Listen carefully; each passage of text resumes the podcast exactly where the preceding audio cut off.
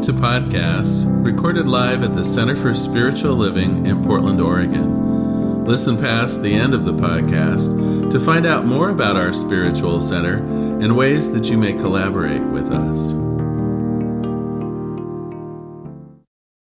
Welcome, everyone. Happy Sunday. So glad you're joining us today. This month, we're using Zen in the Age of Anxiety for our inspiration, Tim Burkett. And uh, gosh, uh, when I picked this book almost a year ago, who knew that we might in, be in the midst of one of the most anxious times on the planet? Right? This last few weeks, we've talked about a variety of different ways, different sources of anxiety in our life. And I got to tell you, they're up for all of us. The first week, we covered the idea of anxiety around just believing that we're not worthy, that the, the good life is going to elude us because of who and what we are. Then the following week, talked about using our negative past events as though they might predict our future in terms of it being negative. And we learned how our brain is apt to spin a negative story based on uh, selected incidents from our past rather than looking forward to the future. And of course, the, the resolution to both of those really is that knowledge itself is curative. Just knowing that our brain will tend to catastrophize, just knowing that the way that the, the world works will tend to make us picture things on the negative side is helpful. Then, then we can know wait a minute, is this true? Or is this just the way that my brain is picturing it right now? Maybe I need to seek out a greater truth. That's really the thesis that we're going to be talking about today the idea of getting more information, but beyond the information, beyond knowledge, really what do I do with it? How do I turn information into wisdom, something that really is useful in my life rather than just data floating around? Back to the uh, idea of anxiety a moment, though. One of the other anxieties that Tim Burkett talks about in the book that's really up for us right in this present moment is the anxiety that comes from not knowing what's going to happen next. Is there anything more fundamental than just worry, just anxiety around not knowing what tomorrow will bring? I remember uh, I was on a vacation with my mom. Oh gosh, it's probably about 20 years ago. Of course, you don't know my mom, so I, I suppose I need to explain a little bit about who she was. Uh, I, I think those of you who know me, though, know there is a little bit of the control freak in me. And I got to tell you, uh, my mom is where I got it from. she liked to know what everything was going to be. She had her life planned out in a lot of detail. And I remember one year we decided we were just going to go on vacation together and just kick back and not do anything in particular. Well, on about day three of that vacation, I was walking by, uh, we had like a nice two bedroom condo kind of thing, and I'm walking by her bedroom door and I hear my mom crying. I don't remember ever hearing my mom cry. And so I knock on the door, and what's wrong? Well, I just don't know what I'm supposed to be doing. And I think we're all in that place right now. We just don't know what we're supposed to be doing. The world is in such great turmoil that the, the possibilities for things going wrong or the unknown is up in, in such a degree. Uh, we're aware that there's a climate change, but what can I do about it? We're aware of uh, systemic racism, but what can I do about it? What's going to be the resolution of it? Of course, the COVID 19 epidemic.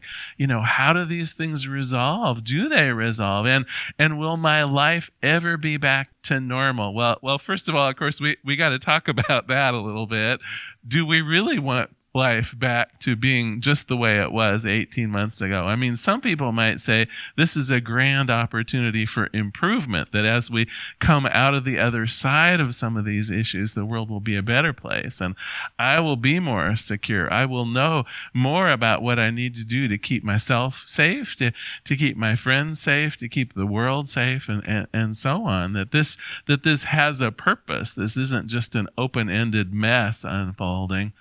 But gosh, right now, doesn't it feel like it's an open ended mess unfolding, right? That's that anxiety, literally, of not knowing what's going to happen. What happens next? Perfectly wonderful vacation that my mom and I were in Hawaii. She's crying in the bedroom because she wanted a plan. She wanted to know how it was going to turn out. I wish I could offer that to you, right? Now, what mom and I did, we sat down at the table in the condo and, okay, mom, Tuesday we'll go to the quilt museum and went, right? It's like, and she took great comfort in that. I would be lying if I said we could sit down at the table in the condo and lay out the next year of our lives. It is unknown.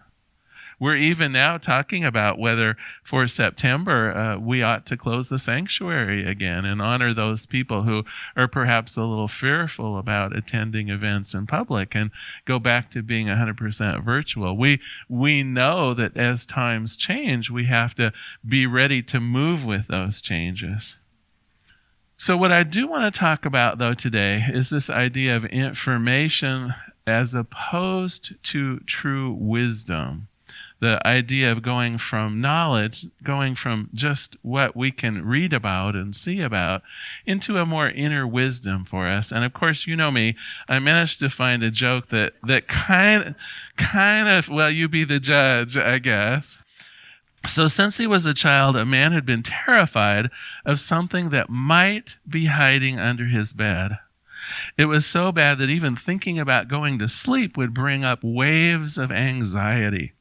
Well, after many years, he finally decided to go to a psychiatrist, hoping for some kind of release.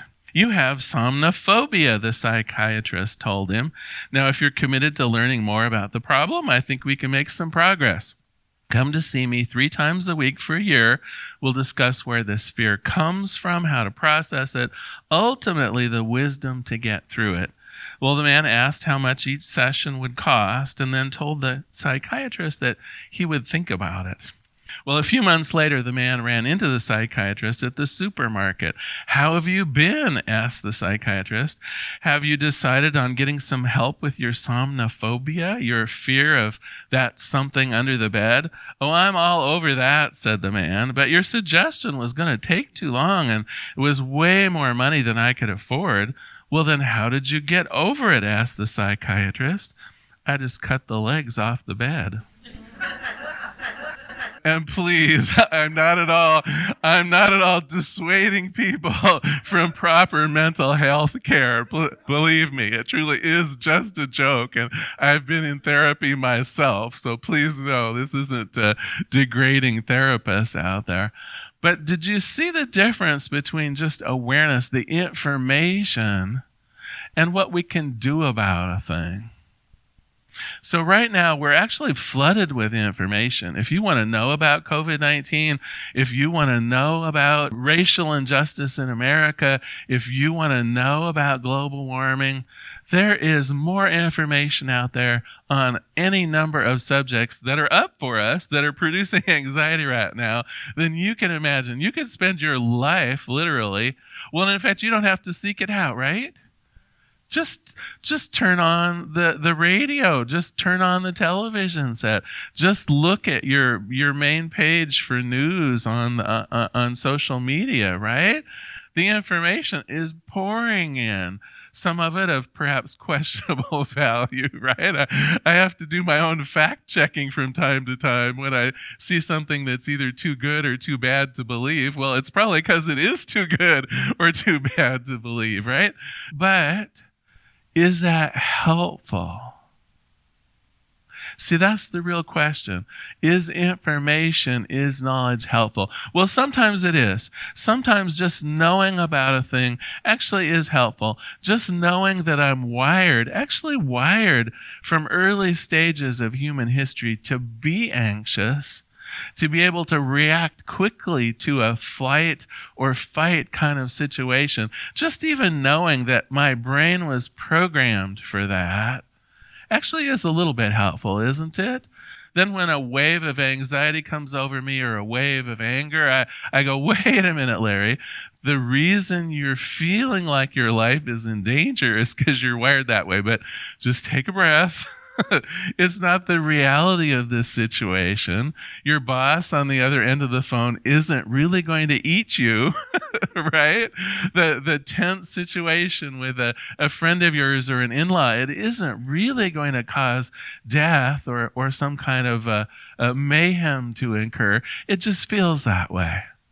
And sometimes that knowledge alone is curative. I can sit, I can count to 10.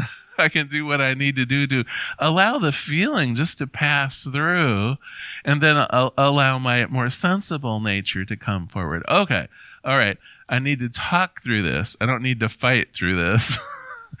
I just need to work on this issue. I don't need to run from it right we can we can observe our own uh, chemistry at work uh, and then we can do something about it but I wish things were that easy. So often, the information, the knowledge that's coming at us, isn't as cut and dried as that, right? We have thousands and thousands of decisions that we make every day that we would like to think are leading us in a positive direction. I'm going to become more safe in order to, to work through this pandemic. I'm going to become more loving in order to meet this issue that I'm having with a friend. And, and, it's that feeling of, am I up for this? Do I know what I'm doing? That, again, that feeling of what comes next that still brings up that anxiety. And so, how do we go from knowledge then into wisdom? Well, we're reading Zen in the Age of Anxiety, and I got to tell you, Zen Buddhism has an interesting take on this called non attachment. If you think back to the issue that I had with my own mom on vacation, mom's trouble was, yes, not knowing what we were going to do, but it was really heightened by the fact that she had a big attachment to knowing. It wasn't just so much, well, we were going to go to the beach today or whether we were going to go to the quilt museum. She had a real big attachment into knowing. And that's often the source of our anxiety around not knowing the future. It's like, oh my gosh, I want to know. I want to make plans. I want to I, I want to wrestle down the idea of the future and know I can make it be true. And the trouble is, especially for those of you who might be a little tendency towards control freakness, which I have to raise my hand at least part way I mean, I do want to know. I just want to know.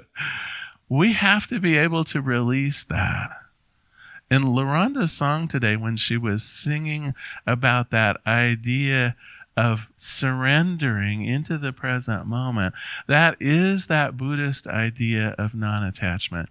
Now, sometimes this idea of non attachment is awkward, right? Because we're used to, well, some of us are used to the idea of attachment disorders. And if we don't have an attachment, especially to other people and uh, to society, well, gosh, that's a, a recipe for disaster. But that's not what the Buddhists are talking about.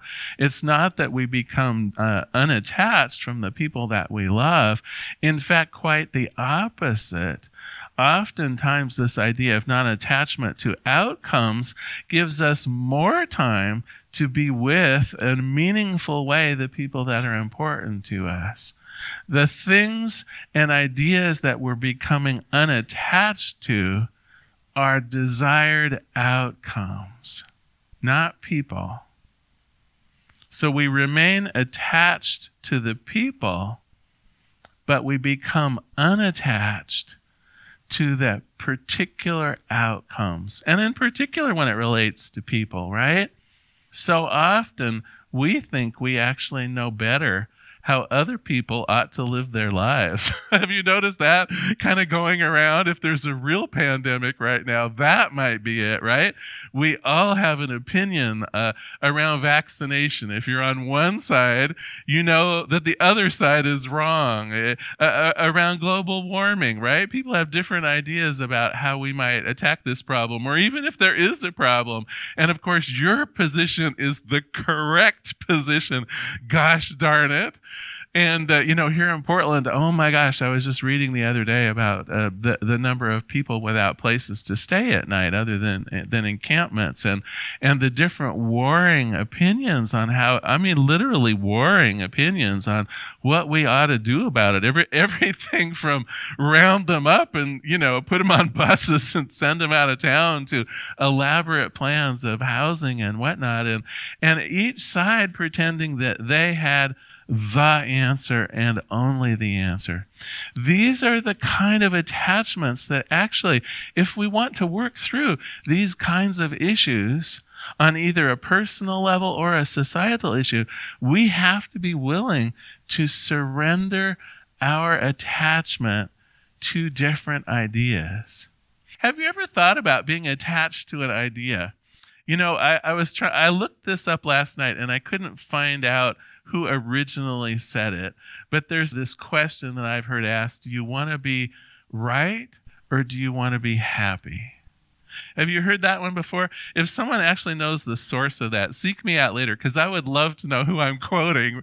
Uh, but but the question would be, do you want to be right? Meaning, are you so attached to your particular opinion that you are willing to give up being happy, being with your friends, fitting into society, coming to a broader picture. Because I think that's what we're seeing right now. People are digging their heels in on particular issues with that, that I'm right, gosh darn it, and I'm not going to give up this opinion. And they're stating it uh, as though it were slightly more than opinion, too. Have you noticed that? Suddenly it's gone from an opinion to no, no, no, no, no, you don't understand. This is the answer. This is what you should This is what everybody should do. And when we have that strong of an attachment to a certain idea, a certain outcome, it really spells misery. And, and guess who the misery falls more on? People can tune us out. I'm sure you've noticed that.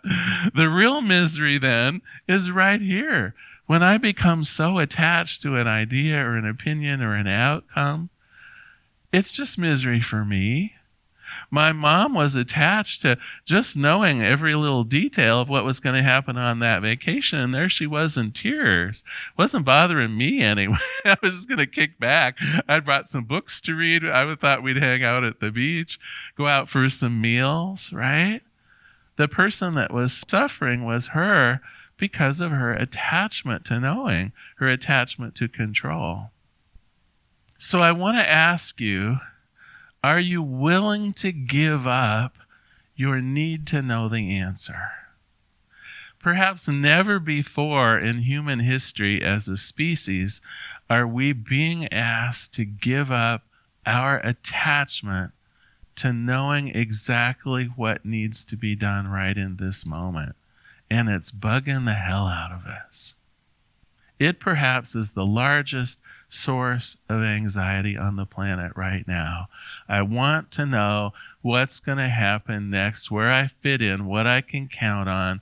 And I am here to tell you the most unpleasant news on the planet, and that is that it is out of your control. it's out of my control. And I have to somehow be at peace with that. If I want the anxiety level to come down, I have to be okay with a number of things. I have to be okay with ambiguity. It's not certain right now the best way, even on a personal level, to combat global warming. It's just not certain right now. I have some ideas and we could share them. Then we're back in uh, the idea of knowledge as opposed to wisdom. But the wisdom here is that we don't know the official answer for solving this problem. And because of that, I have to be open to changing the way I think about things. I have to be open to the idea that maybe all electric isn't the best answer, even though right now they're kind of saying it is, could change.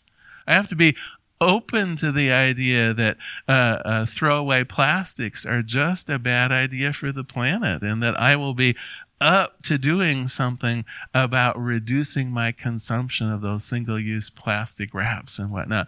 That's our best knowledge right now, but it could change like that. And I have to be okay with that. So, how are you feeling about this? Are you willing to say who else here might like a certain amount of control in their lives? Yeah, I didn't think I was alone. I didn't think it was just me and mom. so, what can we do?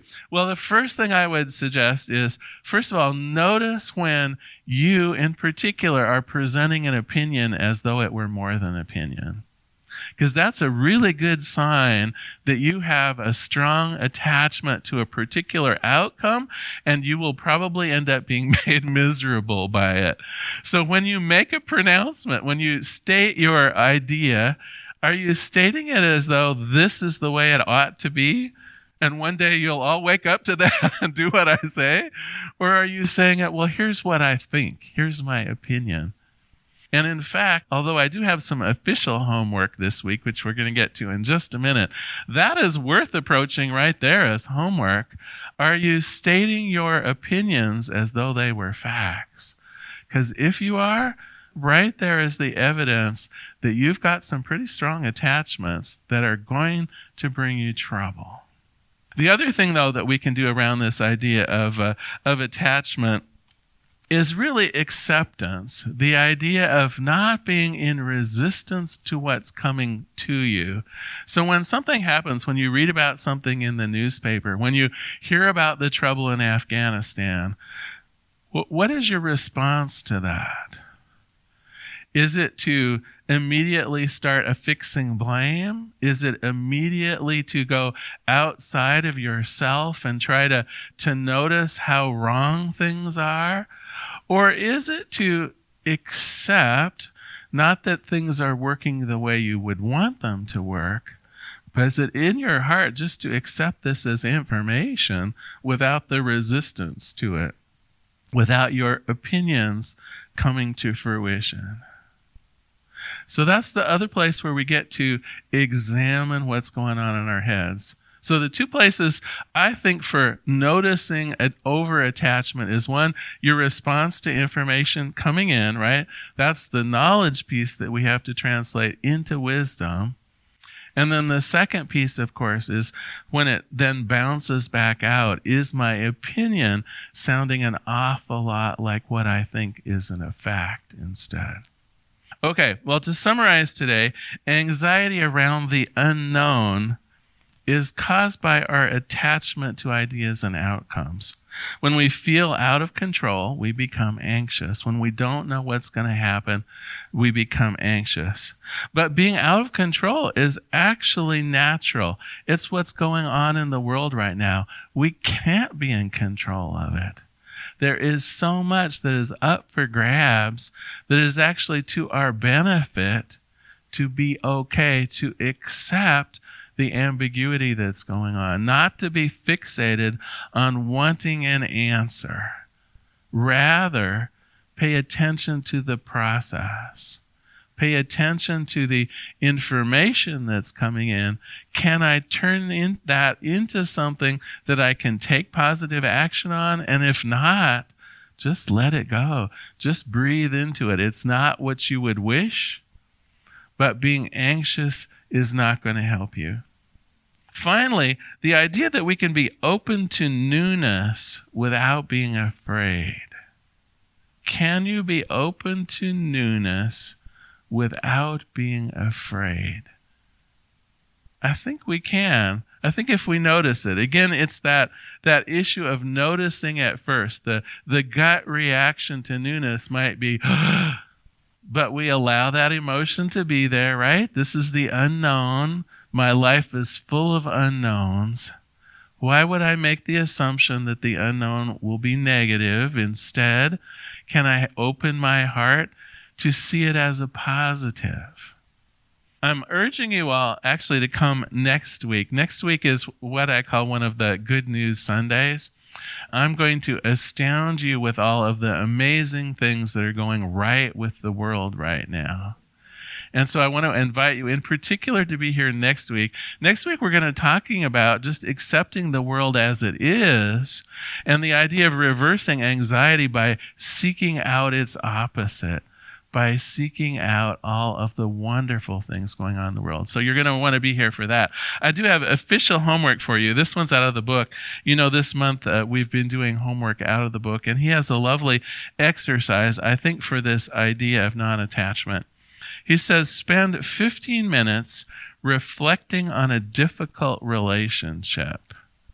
So think of a relationship that you're in the midst of where there's some difficulty, some perhaps communication issues, whatever it might be. And whatever story you're telling yourself about it, create an opposite story. So let's say maybe a loved one, you're having some real difficulties over, um, I don't know, uh, maybe you're vaccinated and they're not, or, or the reverse. or, or maybe uh, someone that you love is, is not being very safe in the world, and you, you think that they would be better served if they were behaving differently. Whatever that awkward relationship right now, notice the story that you have this person just isn't behaving properly. They're they're behaving foolishly. They're spending their money unwisely. Whatever the story you have, and the homework is to lose your attachment to that story and just make up a different story. Literally, make up a story that's the opposite. Tell yourself, no, she's actually spending her money wisely. And I, I really appreciate my sister for her wisdom in her accounting ability. Make up the opposite story and just spend 15 minutes thinking about this relationship from that opposite perspective. Now you might be saying, "Well, well, but Larry, but that's not true." right? She really is being an idiot. And I get that. And I'm not saying that you have to change your opinion, but I think this will help pose it as an opinion. Do you get where I'm going with this? So spend 15, that's your homework, it, it, easy homework, 15 minutes. Look at a relationship that's in trouble. Tell yourself the story and then reverse the story. Spend 15 minutes thinking about this story from the opposite perspective. All right, well, I'm going to close with a prayer today. And again, uh, please come next week. I think we're going to have some fun as we wrap up this particular series in in the age of anxiety. So let us pray. There is one power, one presence, one life, one love, only this one thing of course, it's made up of millions of things. Every person, every place, everything, every situation is part of this one thing that I call spirit or God. I know that means me. I'm not exempt. I'm right in the middle of it. And God's love is my love. God's wisdom is my wisdom. God's abundance and peace and joy are all mine to have and to use. And as it is true for me, it is true for everyone. Everyone is a, a consciousness right in the center of that larger consciousness that is spirit. Each one of us has access to the keys to the kingdom, the ability to be and to do our, our heart's desire. It is for us to experience the good in the universe. And as we learn to put aside our fears, as we al- learn to process through our anxieties, I know that knowledge turns into wisdom that we're able to navigate through all the facts and figures out there and come to a place of wisdom within ourselves that allows us to be content, that allows us to feel powerful. And I'm grateful for this. I let it be. And together we say, and so it is. Oh, thank you. Thank you.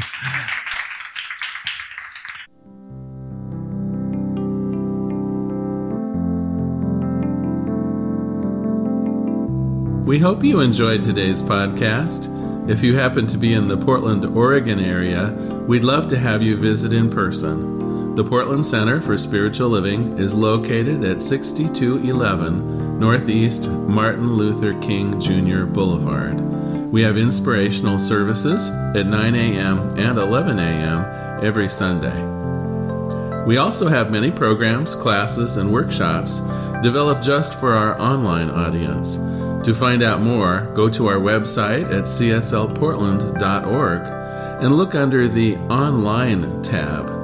We have a variety of content dedicated specifically for our podcast listeners. Our mission is to open hearts, ignite minds, and make a difference. If you'd like to support our center and its podcasts, you can donate online at cslportland.org/donate. Our website is also the place to learn more about what's going on at the center or to contact us. Allow us to become part of your extended spiritual community. Wherever you are on your spiritual journey, you are most welcome at the Center for Spiritual Living.